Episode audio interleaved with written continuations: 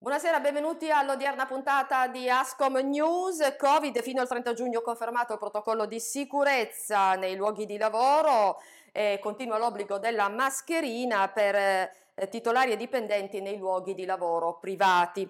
Poi parleremo di bar e negozi, ristoranti, vedremo insieme il riepilogo delle nuove norme in vigore da maggio.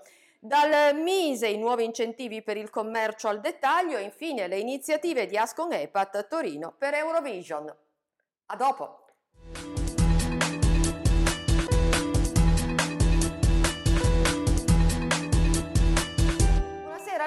Dicevamo nei titoli, il governo sceglie di proseguire sulla linea della prudenza e conferma fino al 30 giugno prossimo nei luoghi di lavoro il protocollo sulle misure per il contrasto e il contenimento della diffusione del Covid-19 sottoscritto dal governo e dalle parti sociali il 6 aprile 2021.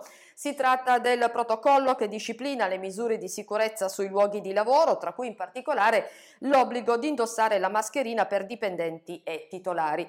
La decisione arriva arrivata dal Ministero del Lavoro, dal Ministero della Salute, al termine di un tavolo in videoconferenza con le associazioni del mondo datoriale e i sindacati dei lavoratori. Prima del 30 giugno però è previsto comunque un nuovo giro di tavolo, un nuovo check per un'ulteriore valutazione che tenga conto dell'evoluzione della pandemia, di sempre possibili ricadute nei prossimi autunni. Speriamo di no.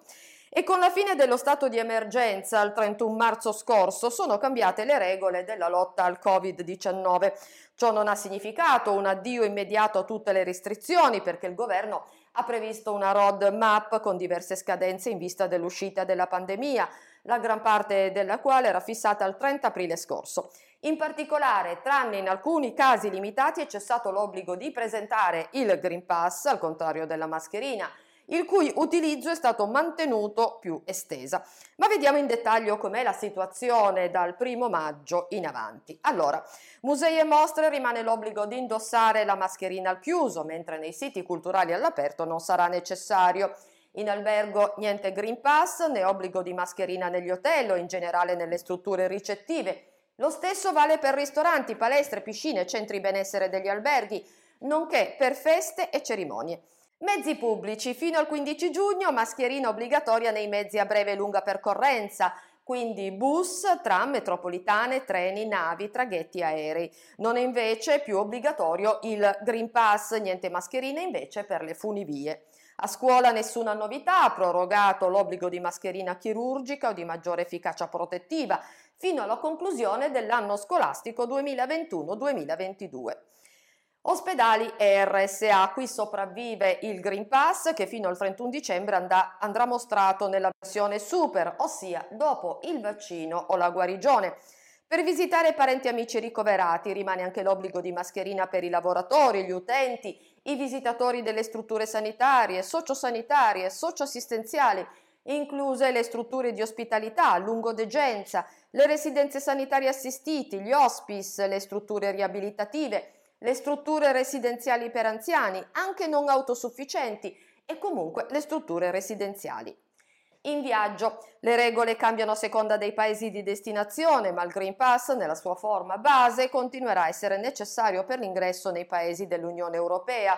Lo stesso per chi arriva o rientra in Italia servirà ancora il Green Pass base, ossia anche solo il tampone.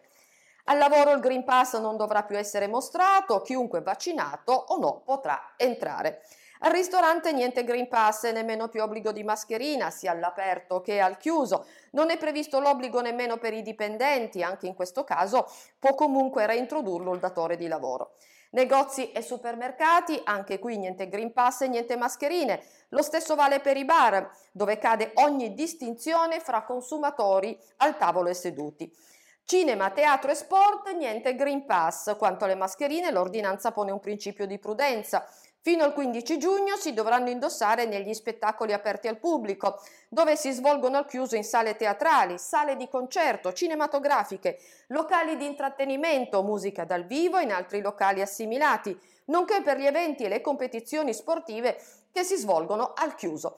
Gli stessi eventi ma all'aperto, arene estive ad esempio o gare sportive, possono essere fruiti senza mascherina. Parliamo del Mise, arrivano nuovi incentivi per il commercio al dettaglio. Ricordiamo che fino al 24 maggio è possibile presentare la domanda per richiedere i contributi a fondo perduto stanziati dal Ministero dello Sviluppo per rilanciare le attività economiche. Il 3 maggio si è aperto infatti una finestra per richiedere i contributi a fondo perduto e le richieste potranno essere inoltrate fino al 12 del 24 maggio. Le agevolazioni, divise in tre fasce in base ai ricavi 2019, saranno riservati ad alcuni settori del commercio a dettaglio, identificati con 15 codici ATECO. Ogni impresa potrà presentare una sola domanda fra i requisiti base per accedere e ricavi del 2019 non superiore ai 2 milioni Calo del fatturato di almeno il 30% per gli anni 2021-2019, sede legale operativa in Italia o regolarmente iscritte attive nel registro delle imprese. Per accedere al fondo le imprese dovranno presentare domanda esclusivamente tramite la procedura informatica nel sito del Mise. E parliamo di MEPA.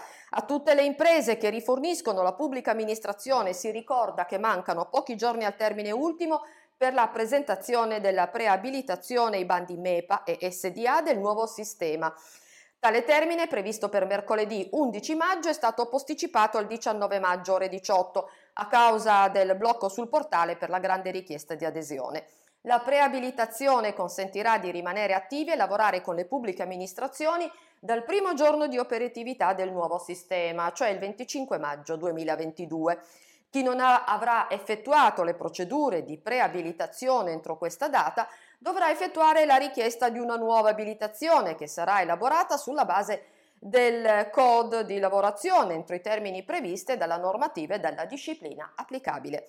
Consigliamo a tutte le imprese che invece volessero iscriversi per la prima volta al MEPA di attendere una data successiva al mese di maggio per evitare di ingappare nel blocco del sistema.